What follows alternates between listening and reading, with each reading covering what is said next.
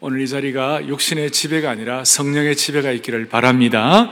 성령이 온전히 지배하시는 예배가 되게 하셔서 주님의 심정을 깨닫고 하나님의 사람으로 쓰임받는 영광스러운 예배 될 수 있도록 한 분 한 분 맞춤형 은혜를 주시기를 원합니다.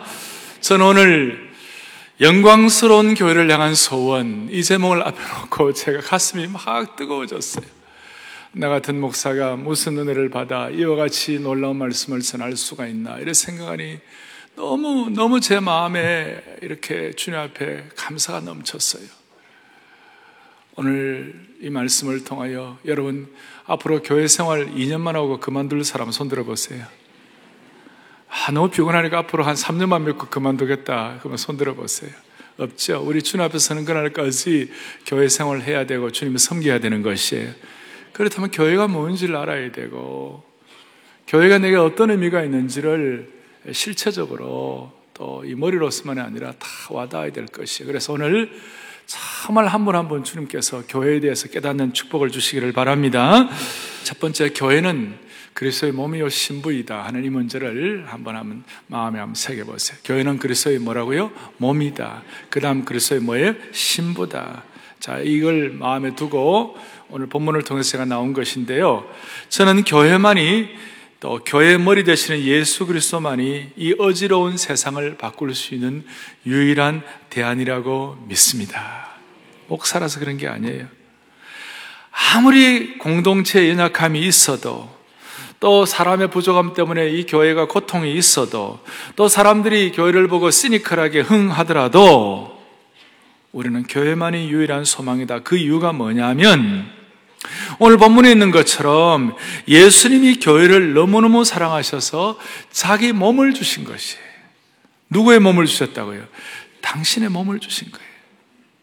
이 땅에 주님이 3년 동안 공생애 동안 계시면서 3년 동안 그 몸을 가지고 제자들을 훈련시키셨는데 예수님 승천하시고 난 다음 성령 보내셔서 예루살렘 교회와 지상교회를 세우시고 난 다음에 그 교회를 일컬어서 교회는 나의 몸이다 그랬어요. 교회는 나의 몸이다. 그리스도의 몸이다. 그래서 오죽하면 교회를 제2의 성육신이다. 이렇게 얘기를 합니다. 예수님께서 교회를 위하여 자신의 몸을 주신 이유는 교회가 주님의 가장 큰 관심의 대상이기 때문에 그래요. 얼마나, 얼마나 관심의 대상인가 하면 주님께서는 교회를 향하여 이런 얘기를 하세요. 교회는 내 신부다. 교회는 내 뭐라고요? 신부다. 신부다. 예수님이 신랑이고 에베소서 5장에 보면 예수님이 교회의 신랑이고 교회는 예수님의 신부다. 이걸 주님이 교회를 향한 관심과 사랑으로 집중하여 표현한 표현의 어떤 면에서 절정이에요. 다시 한번 예수님은 교회의 뭐예요? 신랑이고 교회는 예수님 뭐라고요? 신부다. 예수님은 교회를 주님의 신부라고 보았어요. 신랑에게 결혼을 약속한 신부는 이 세상에서 가장 아름다운 존재라고 말할 수 있어요. 신랑의 모든 것들이 몽땅 다 신부에게 주어진다고 해도 과언이 아니에요. 마찬가지로 예수님께서 교회를 보실 때도 똑같이 보신다는 것이에요. 그러니까 신랑 되신 예수님께서 교회를 향하여 예수님의 사랑을 올인 한 것이에요. 여기서 신부라는 말은 신부된 교회가 누리는 영광이 신랑 되시는 예수님이 누리는 영광과 동등하다. 이 정도 엄청난 거예요. 그래서 예수님은 교회를 영원한 신부라고 생각하시고, 그리고 예수님이 교회 신랑이라고 그랬을 때, 좀 제가 원색적으로 가감없이 말씀드리면, 예수님은 마치 교회만을 사랑하시는 것처럼 말씀하시는 것이에요. 대답을 안 하시죠. 자, 다시 한번. 예수님 마치 교회만을 사랑하시는 것처럼 말씀하시는 것이에요. 여기에는 무형교회는 우리 자신도 포함되고, 눈에 보이는 유형교회는 이 지역교회도 포함되고, 우주적 교회도 다 포함돼요. 모든 신랑은, 신부를 사랑하는 모든 신랑에게는 꿈이 있어요. 신부와 결혼하는 신랑에게는 꿈이 있어요. 어떤 신랑도 결혼할 때 아내에 대해서 아무런 꿈이 없이 결혼한다면 그건 엉터리예요. 만약에 아내에 대한 꿈이 전혀 없는 남자와 결혼하면 평생 답답할 거예요. 왜 살아야 하는지도 모르고 살 거예요. 아내를 맞이하며 신랑은 내가 어떻게든지 아내를 행복하게 만들어야지. 우리 식으로 말하면 아내를 영적으로 성공시켜야지. 제가 지난 주일날 결혼식 주례를 두 번 했는데요. 이야, 어떻게 그래 멋있는지 몰라. 특별히 신부도 이쁘지만 신랑이 너무 멋있어요. 그런데 신랑이 눈빛이 반짝반짝 반짝반짝하는 거예요. 왜? 내가 보니까 신랑이 이 아내를 위하여 평생 예수님의 사랑으로 사랑하겠냐 그러니까 네 뭣도 모르고 네 네. 그런데, 그런데 내가 그 눈빛에서 머리를 읽을 수 있다면, 아, 이 신부를 내가 좀 기쁘게 해줘야지. 아니, 이 신부에 대해서 신랑의 사명을 다 감당해야지. 신랑의 어떤 꿈을 이룰 수 있도록 이 신부에 대한 꿈을 갖는 걸 보면 눈빛이 반짝반짝. 결혼할 때도 눈빛이 반짝 안 그러면 그런 희망이 없는 거예요. 그런데 예수님은 완벽한 신랑이시기 때문에 예수님은 완벽한 꿈을 갖고 계셨어요. 그것이 뭐냐?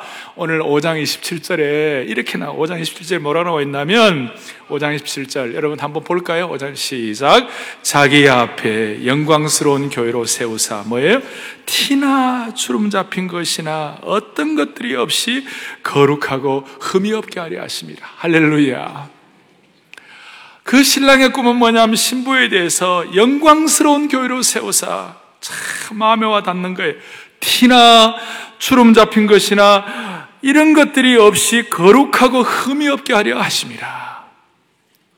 신랑의 소원이 영광스러운 교회가 되게 하셔서 티나 주름 잡힌 것들이나 이런 것들이 없도록 흠이 없게 하려고 다른 말로 하면 온전하게 하려고 설령 흠이 있다 하더라도 그 흠을 메꾸는 데 있어서 신랑이 역할을 하고 어떠어떠하든지 그 흠이나 틈이나 주지 아니하고 티가 없이 온전하게 되게 하려는 그 신랑의 꿈이에요. 사람들의 눈에 걸리는 것이 없도록 깨끗하고 거룩하게 만들어서 흠 없는 신부 만드는 것이 사랑하는 우리 주님의 꿈인 줄로 믿으셔야 하는 것이. 설령 교회에 문제가 있다 하더라도 주님의 이 꿈은 희석될 수가 없는 것이에요. 주님은 타협하지 않을 것입니다. 귀한 신앙의 선배이고 주석가이고 목회자이고 신학자인 윌리엄 바클레이는 교회에 대해서 이런 표현을 했습니다. 저 아주 공감합니다. 한번 보시죠. 교회에 대해서 윌리엄 바클레이가 뭐라고 그러느냐 한번 읽어보겠습니다. 나는 교회를 믿는다. 이 세상에서 그래도 믿을 것은 교회밖에 없다.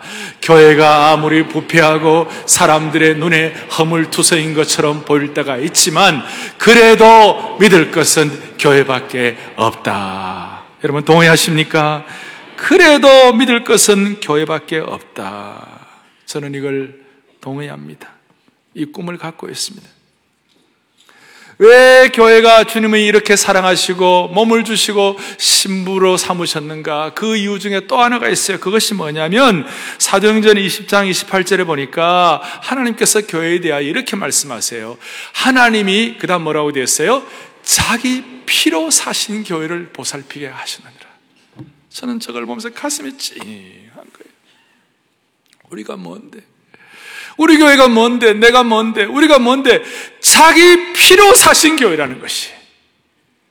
좀 더 구체적으로 들어가면 예수 그리스도의 피를 쏟아서 사신 교회가 교회인 것이에요. 얼마나 이것이 엄중합니까? 예수님의 피로 사신 교회다. 이것은 예수님의 생명의 전부를 쏟아 부어서 샀다는 말입니다. 교회는 예수님의 피로 피값으로 세워졌기 때문에 교회의 펄떡이는 심장은 예수님이 십자가에 달려 펄떡거리신 그 심장이고 교회의 혈관에 흐르는 피는 예수님이 십자가에 흘리신 예수님의 보혈이 흐르고 있다는 것이에요. 눈에 안 보여서 그렇지. 이 유형교회 있는 사랑의 교회, 무형교회 있는 여러분들, 우리의 심장은 예수님의 심장이 펄떡거리는 것이에요. 예수님의 피가 흐르는 것이. 주님의 심장이 내 심장이 되고 내 피가 주님의 피가 되는 우리 교회의 피가 주님의 피가 되고 우리 교회의 심장이 주님의 심장이 되고 이것은 한마디로 말해서 예수님과 교회는 하나다 그 뜻이에요.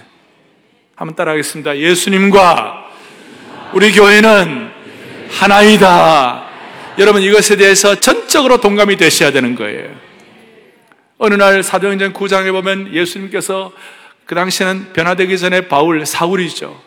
사울이 예루살렘 교회를 핍박하고 그래가지고 마상에서 떨어져 가지고 이제 예수님을 만나는 극적인 그 순간에 예수님께서 뭐라고 말씀하셔서 사울에게 바울로 변하기 전에 사울아 사울아 너는 어찌하여 나를 핍박하느냐?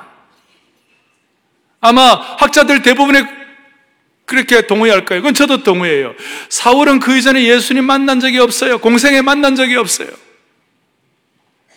예수님도 제대로 몰라요. 그런데도 불구하고 예루살렘 교회를 핍박하고 예루살렘 교회 성도들을 핍박하는 그 사울을 향하여 주님 뭐라고 말씀하시느냐? 너는 어찌하여 나를 핍박하느냐? 바울이 예수님 핍박한 거 아니에요. 예수 믿는 사람 핍박하고 예수 믿는 공동체 핍박했어요. 그런데 예수님은 너는 어찌하여 나를 핍박하느냐? 교회와 예수님을 동일시 하신 것이. 따라서 오늘날 우리는 어릴 때부터 분명한 교회관을 세워야 합니다. 교회를 핍박하는 것은 예수님을 핍박하는 것이. 교회를 해야 하는 것은 예수님을 해야 하는 것이. 교회가 부족함이 있더라도 우리는 이 문제에 관해서 우리 다음 세대까지 올바른 믿음을 계승해야 하는 것이 교회와 예수님은 하나이다. 왜? 핏값으로 사신 교회이기 때문에. 오늘 이 사실에 대해서 여러분들이 확신하셔야 되고, 그래서 교회는 그리스도의 몸이요. 교회는 그리스도의 신부이고, 교회는 그리스도의 핏값으로 사신 교회란 이 말을 뭉뚱그려서 말하면 교회는 구원의 방주다. 그 뜻이. 아무리 뭐, 뭐, 누가 뭐라든 간에, 여러분, 이 땅은요, 잔인한 곳이에요. 이 땅은요, 실패자가 발붙일 곳이 없는 곳이에요. 이 땅은 아무리 백 번 잘하더라도, 마지막 한번 잘못하면 온갖 돌멩이가 날라오는 것이 이 땅의, 이 잔인한, 이 땅의 사회의 경쟁 관계예요. 그런데 교회는 구원의 방주예요. 아무리 실패자라도.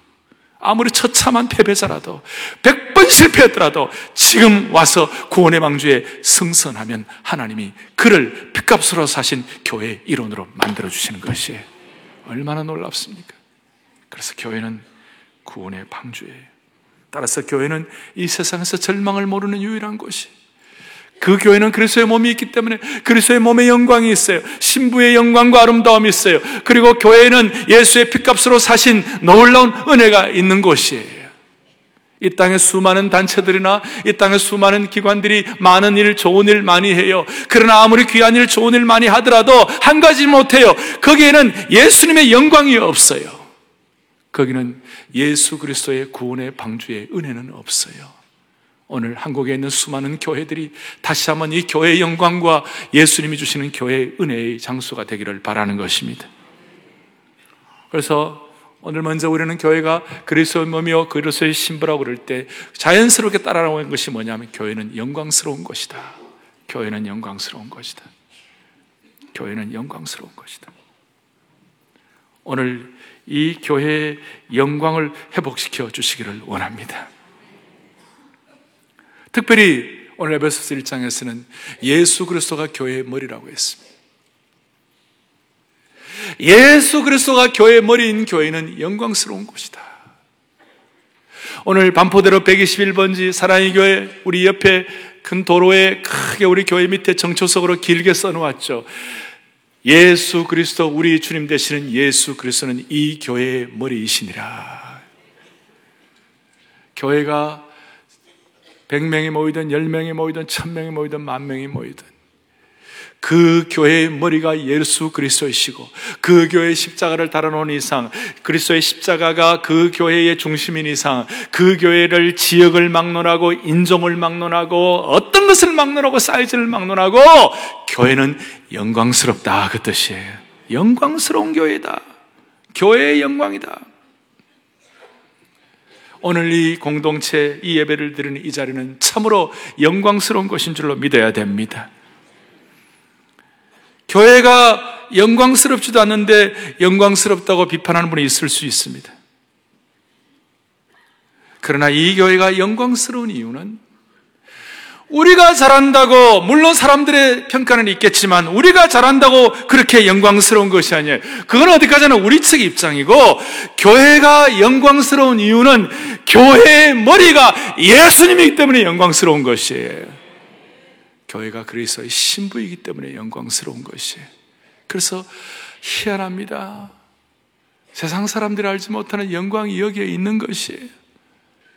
이것은 오늘 21세기 오늘 이 순간 오늘 이 시간에 우리만 경험하는 것이 아니 이거는 수천 년 전부터 모세의 성막에서 샤키나의 영광으로 함께 하신 그 영광의 재현인 것이에요.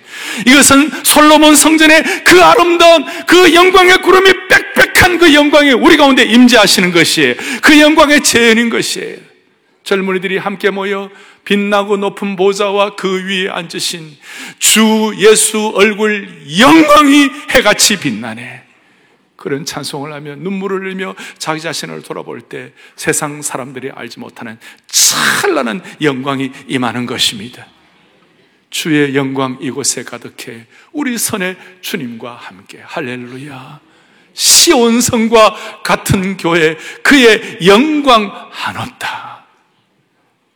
그 모습이 초라하더라도 실패자의 모습이라 할지라도 이 찬란한 예수 그리스도의 영광, 교회의 영광을 믿고 집중하면 하나님께서는 반드시 수치와 부끄러움을 극복하도록 만들어 주실 것입니다. 우리의 문제가 아니라 주님이 교회의 머리이시기 때문에 교회는 영광스럽다 이 뜻이에요. 여러분 우리 주님의 모습은 우리가 일반적으로 주님에 대한 이미지는 겸손하신 분이십니다. 선한 목자이십니다. 그리고 허리는 장자욱이 나고 두 손 두 발에는 그야말로 못자국을 통해 피 흘리신 참으로 겸손하고 소박한 주님이십니다. 그런데도요 참 놀라운 거 하나 있어요. 그것이 뭐냐면 교회와 함께 등장할 때마다 주님은 영광스러운 모습으로 등장하셨습니다. 그 검소하고 소박하고 겸손하신 주님께서는 교회와 함께 등장하실 때마다 주님은 영적으로 영권이 있고 영광스러운 모습으로 등장하셨습니다. 마태복음 16장에 오면 내가 내 교회를 세우리니 이 반석 위에 내 교회를 세우리니 음부의 권세가 이기지 못하리라 그랬어요. 얼마나 담대한 선포인지 몰라요. 음부의 권세가 항상 교회를 공격한다는 것이에요. 그렇지만 이 반석 위에 내 교회를 세우기 때문에 그런 공격이 있다 할지라도 감히 이 교회를 어떻게 할 수가 없으리라 그 말이에요. 요한계시록 1장에 오면 사도 요한이 밤모섬에 유폐되어서 그 마음이 고통스러웠어요. 내일에 대한 기대가 쉽지가 않았어요. 어느 날 주일 아침에 환상을 보는데 주님이 나타나셨어요. 요한이 알던 예수님은 늘 사랑스럽고 사랑하시고 검소하시고 소박하시고 온유하시고 겸손한 주님이셨어요. 근데 요한 계시록 1장 2장에 일곱 교회를 말씀하시면서 일곱 배를 가신 예수 그리스도께서 어떤 모습으로 등장하시는지 보십시다. 요한계시록 1장 13절입니다.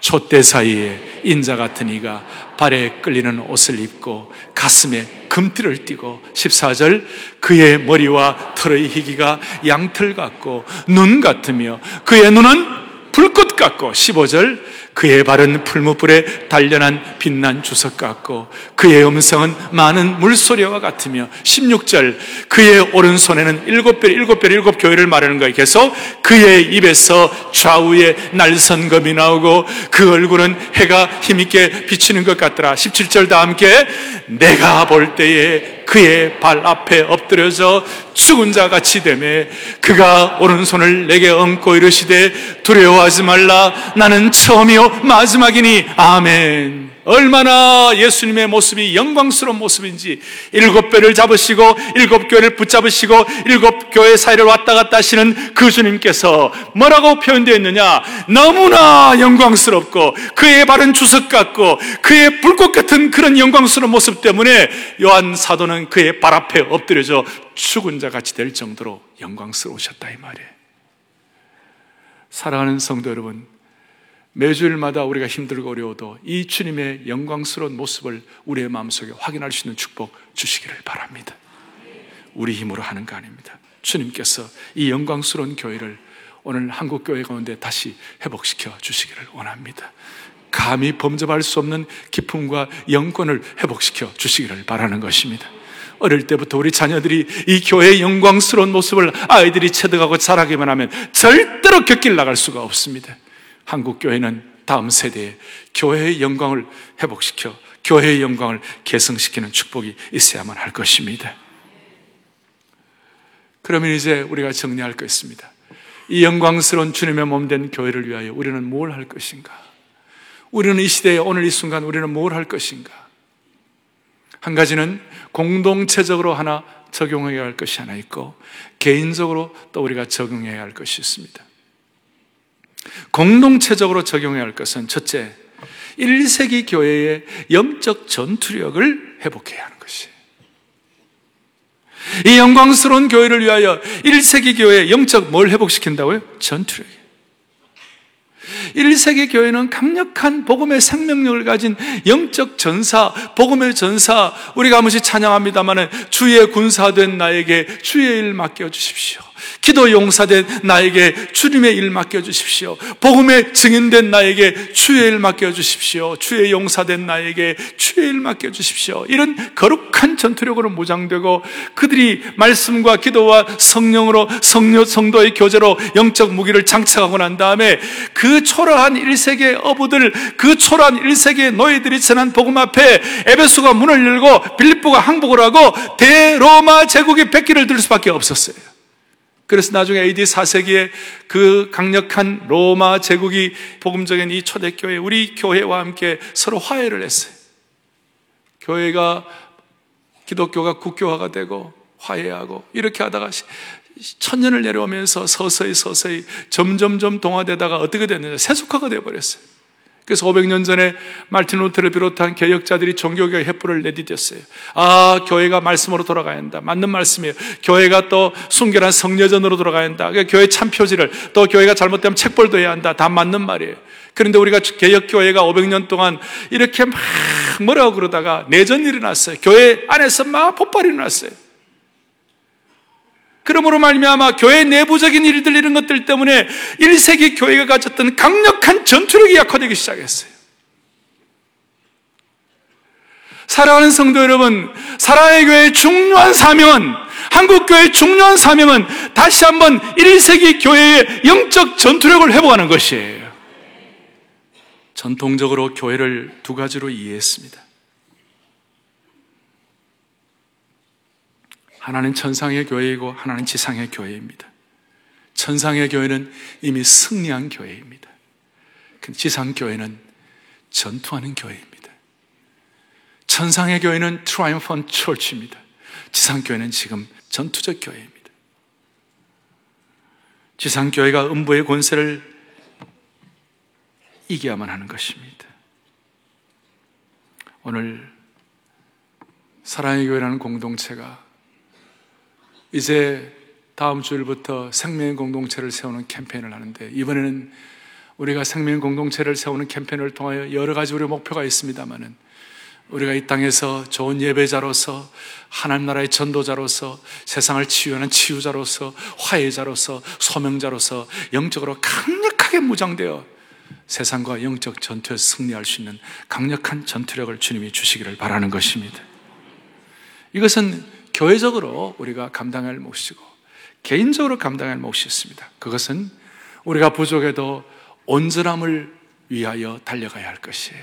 개인적으로 온전함을 회복해야 할 것이에요. 특히 치유를 회복해야 하는 것이에요. 무슨 말인가 하면 사랑의 교회 제자훈련 2.0을 하면서 제가 온전론을 여러분들에게 말씀을 드렸어요.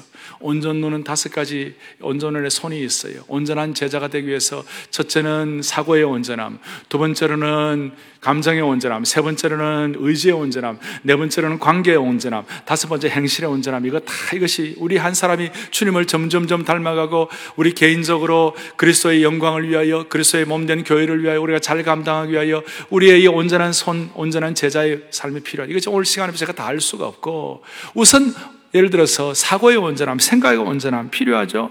하나님께서는 모든 생각을 사로잡아 그리스도께 복종케 하는 그런 은혜를 주시는 줄로 믿습니다.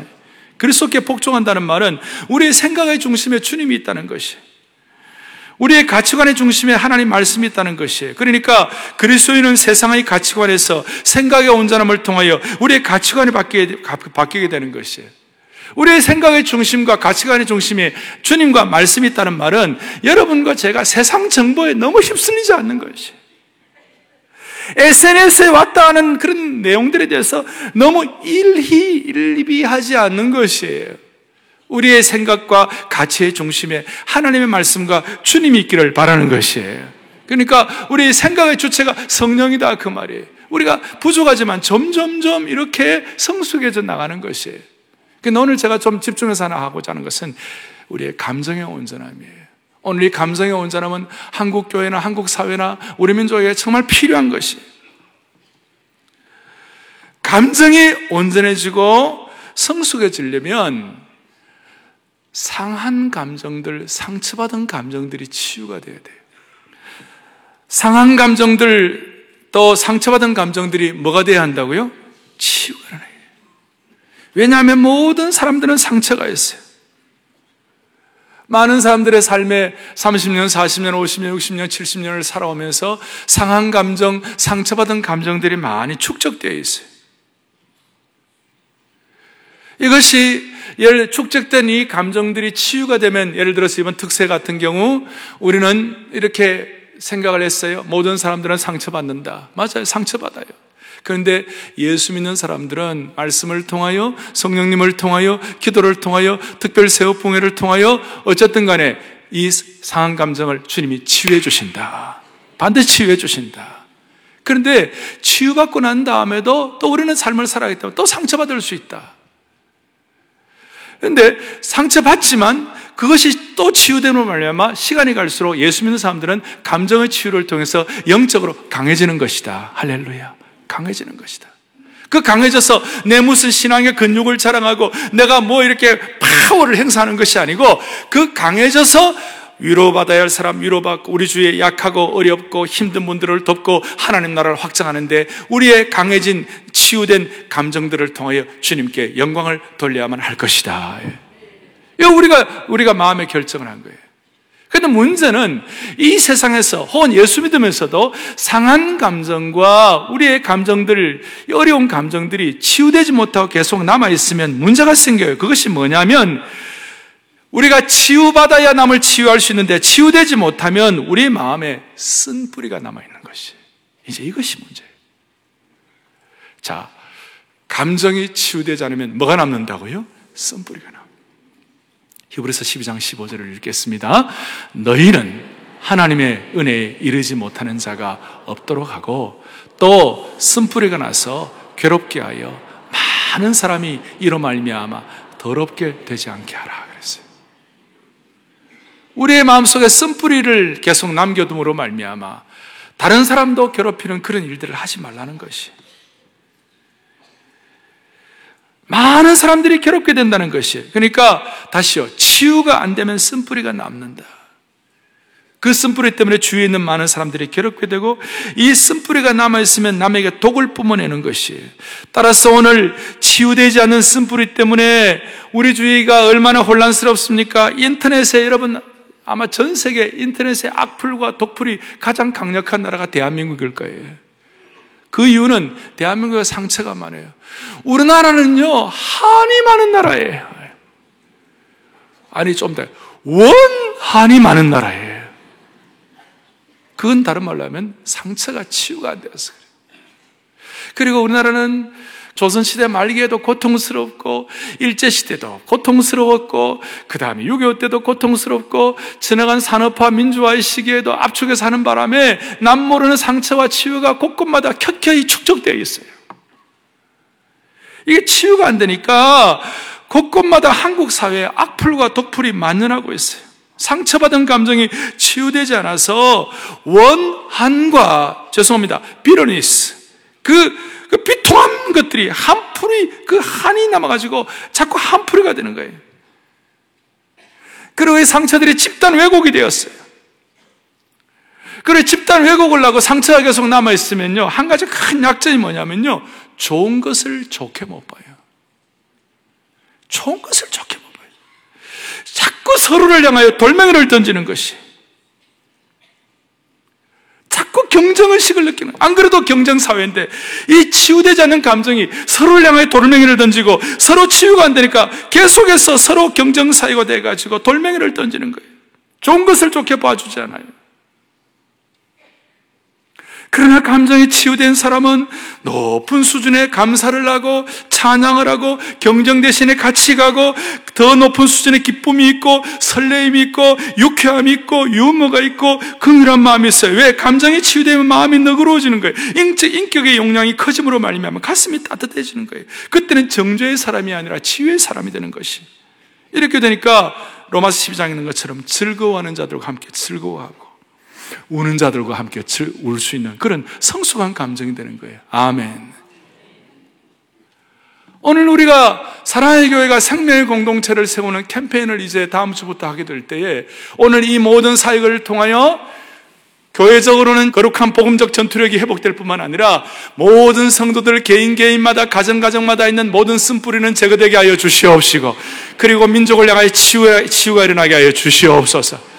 저는 늘 그렇게 주님 앞에 기도하잖아요. 신앙은 보수해야 한다. 우리 과거에 우리 클래식한 이 신앙 그대로 지켜야 한다. 그렇지만 개인은 혁신해야 한다. 그리고 그걸 통해 민족은 치유돼야 한다. 우리가 중요한 마음의 소원이에요.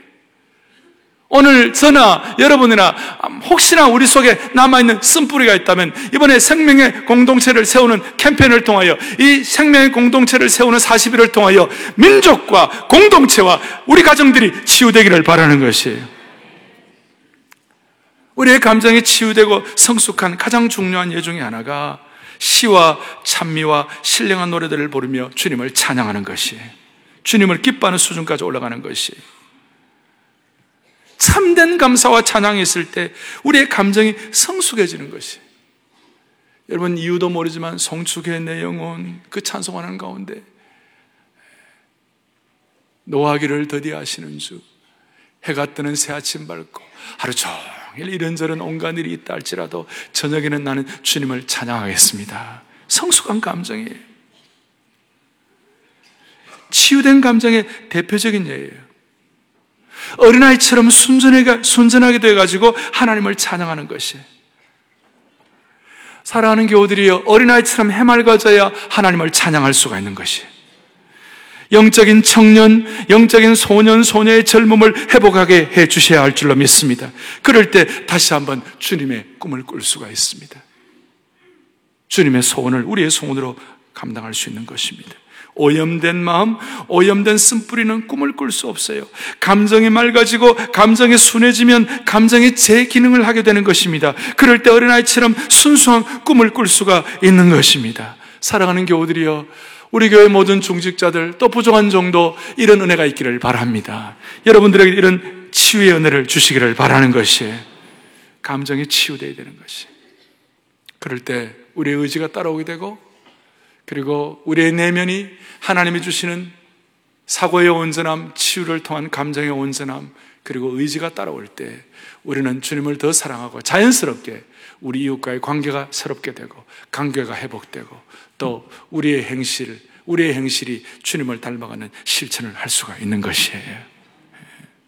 우리의 내면과 외면이 조화를 이룬다는 것이. 다음 주부터 사랑의 교회는 나는 사랑의 교회입니다라는 생명의 공동체를 저는 40일을 시작합니다. 이제 이걸 여러분들이 앞으로 3월 5일부터 4월 16일 동안 하나하나 또박또박 개인적으로, 가정적으로 어떻게 매일 큐티를 할 것인가, 어떻게 40일 동안 민족과 시대를 치유할 것인가, 가정은 어떻게 하나, 교회는 어떻게 해야 되나, 우리 공동체의 모든 사역은 어떻게 해야 되나, 자세하게 다 나와 있고, 주보안에 여러분 그, 어, 세우는 캠페인, 나는 사랑의 교회입니다.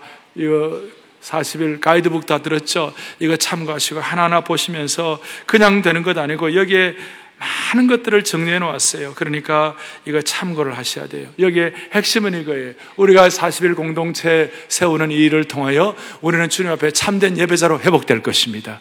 그리고 주님이 기뻐하시는 훈련자로 회복될 것이에요. 전도자로, 치유자로, 화해자로, 소명자로 회복될 것이에요. 근데 참 특별한 것은 뭐냐면 이 여섯 가지가 어느 것 하나라도 최소한이라도 어느 정도 무장될 수 있도록 하나님께서 이 기간을 통하여 우리를 준비시켜 주시리라고 확신합니다. 또 그렇게 되기를 제가 소원하고 있어요. 이게 왜 필요하냐면요. 식물 성장에 있어서 최소치의 법칙, 최소량의 법칙이라는 것이 있어요. 19세기 중반에 리비히에 의해서 밝혀진 무기 영양소에 대한 법칙이에요. 이건 뭐냐면 식물이 생육하기 위해서는 수분과 온도와 햇빛과 양분 등이 필요해요. 그런데 어떤 식물도 예를 들어서 온도도 적당하고, 그 다음 햇빛도 적당하고, 그 다음에 양분도 적당한데 수분이 없으면 그것이 안 된다는 것이에요. 제 말 이해가십니까? 그러니까 최소한 수분이 필요하다는 것이에요. 아무리 온도와 햇빛과 양분이 적절하고 많이 있다 할지라도 수분이 최소한 수분이 없다면 그 식물은 자랄 수가 없다는 거예요. 신앙의 온전한 인격도 마찬가지예요. 성경을 많이 알고 기도를 많이 하고 나름대로 영적으로 성숙했다 할지라도 신앙 인격적으로 많은 걸 구비했다 할지라도 실제 삶에서 사람이 너무 시니컬하고 그리고 너무 냉소적이라면 온전한 인격이 될 수가 없다는 것이에요. 그래서 식물이 자라는 최소치의 법칙이 우리의 영적 성숙의 최소량의 법칙과 있다 있다는 것이에요. 그래서 이 40일 공동체 이 캠페인을 통하여 이 40일 사역을 통하여 우리가 최소한 우리가 필요한 영적 성숙이 우리에게 있기를 바랍니다. 이것이. 제가 그렇다고 해서 우리가 무슨 완벽주의를 추구한다는 말이 아니에요.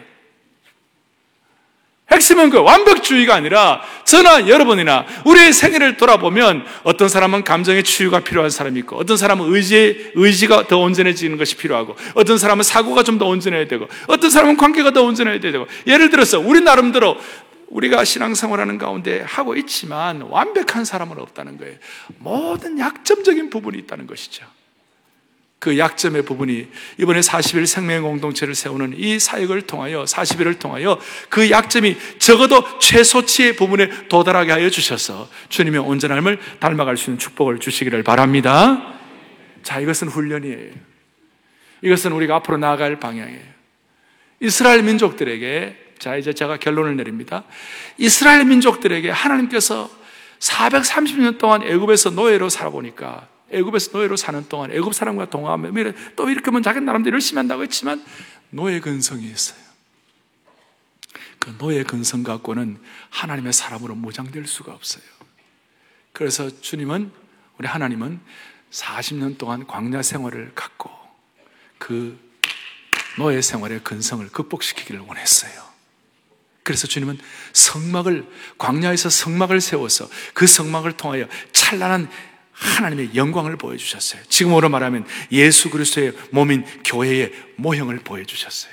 430년에 때를 벗기도록 노예 근성에 오염된 걸 정리할 수 있도록 그래서 그 성막을 통하여 가난에 입성했어요.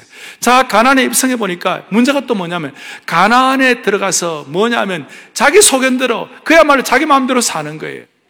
오염되고 가난에 있는 동안에 중구난방이 되고 세속 문화에 물들고 두 마음이 되고 영적인 집중력이 너무 떨어지는 것이에요.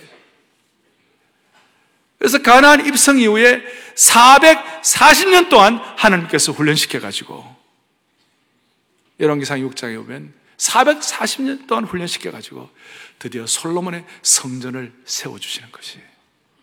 그 솔로몬의 성전을 통하여 계속해서 강조한 것은 뭐냐면 이제는 너희들 이스라엘 민족만 위해 살지 말고 땅의 모든 족속이 너를 인하여 복을 얻게 했으면 좋겠다.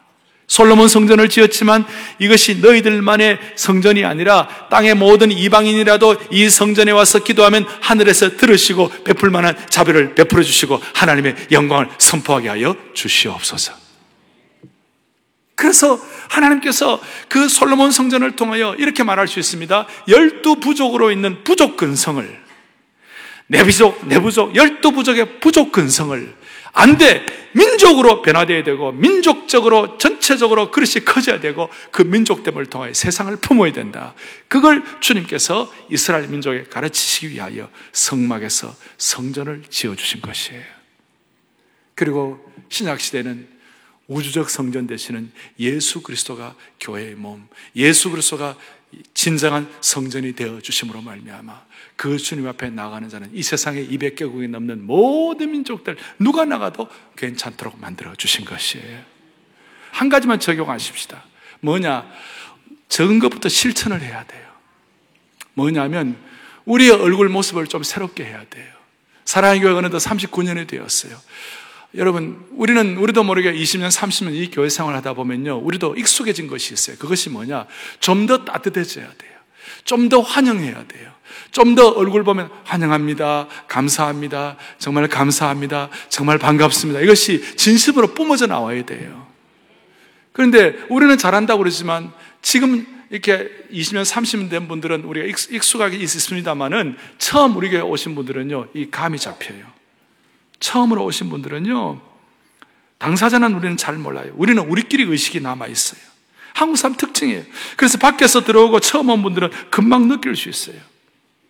우리가 지금 우리끼리 의식을 돌파할 수 있기를 바래요. 아시겠죠? 그 우리 이제 대형교회니까 그냥 왔다 갔다 그냥 일을 할 수도 있는데 얼굴 좀 더 밝게 하고 정말 반갑습니다. 정말 반갑습니다. 옆에 분들과 정말 반갑습니다. 정말 반갑습니다. 정말 반갑 이렇게 좀 더 이렇게 여러분들 표현해 주시고 이것도 훈련하겠습니다만은 그리고 동성들끼리는 우리가 서로 하이파이브도 하고 또 하이피스트도 하고 우리 어제 했잖아요, 그죠? 하이파이브도 하고 그 다음에 동성들끼리는 허그도 하시고 허그도 하시고 하시, 하시면 좋겠어요. 동성들끼리. 그리고 제발 부탁하는데 엘리베이터 타가지고 음. 여러분 정말 부탁 엘리베이터 타면 정말 환영하시고 반갑습니다. 몰라도 반갑습니다. 저는 저하고 엘리베이터 타는 분들은요 꼭 해야 할 사명이 있어요. 뭐냐? 나하고 엘리베이터 타면 찬송을 같이 해야 돼요. 그 엘리베이터 안에서 주의 영광 이곳에 찬송 같이 해야 돼요. 예. 적은 것부터 실천하는 것이에요. 그래서 이 친절함과 이 온유함과 이 기백이 우리 주에 뻗어져 나기를 바라는 것이 기도하겠습니다. 하나님 아버지 감사합니다. 사랑의 교회가 우리 생명 공동체를 세우는 40일을 통하여 교회의 영광이 회복되게 하여 주시옵소서. 그리하여 생명력 있는 전투력을 통하여 민족도 지키고 우리 가정도 지키고 우리의 남은 생애를 지킬 수 있도록 은혜 위에 은혜를 덧입혀 주시옵소서. 만연한 족장 정신, 만연한 학연 지은 학연의 강구한 정신들이 다시 한번 세계를 품는 하나님 나라의 정신으로 바뀌게 하여 주시옵소서. 우리 주 예수 그리스도를 받들어 간절히 기도 올리옵나이다. 아멘.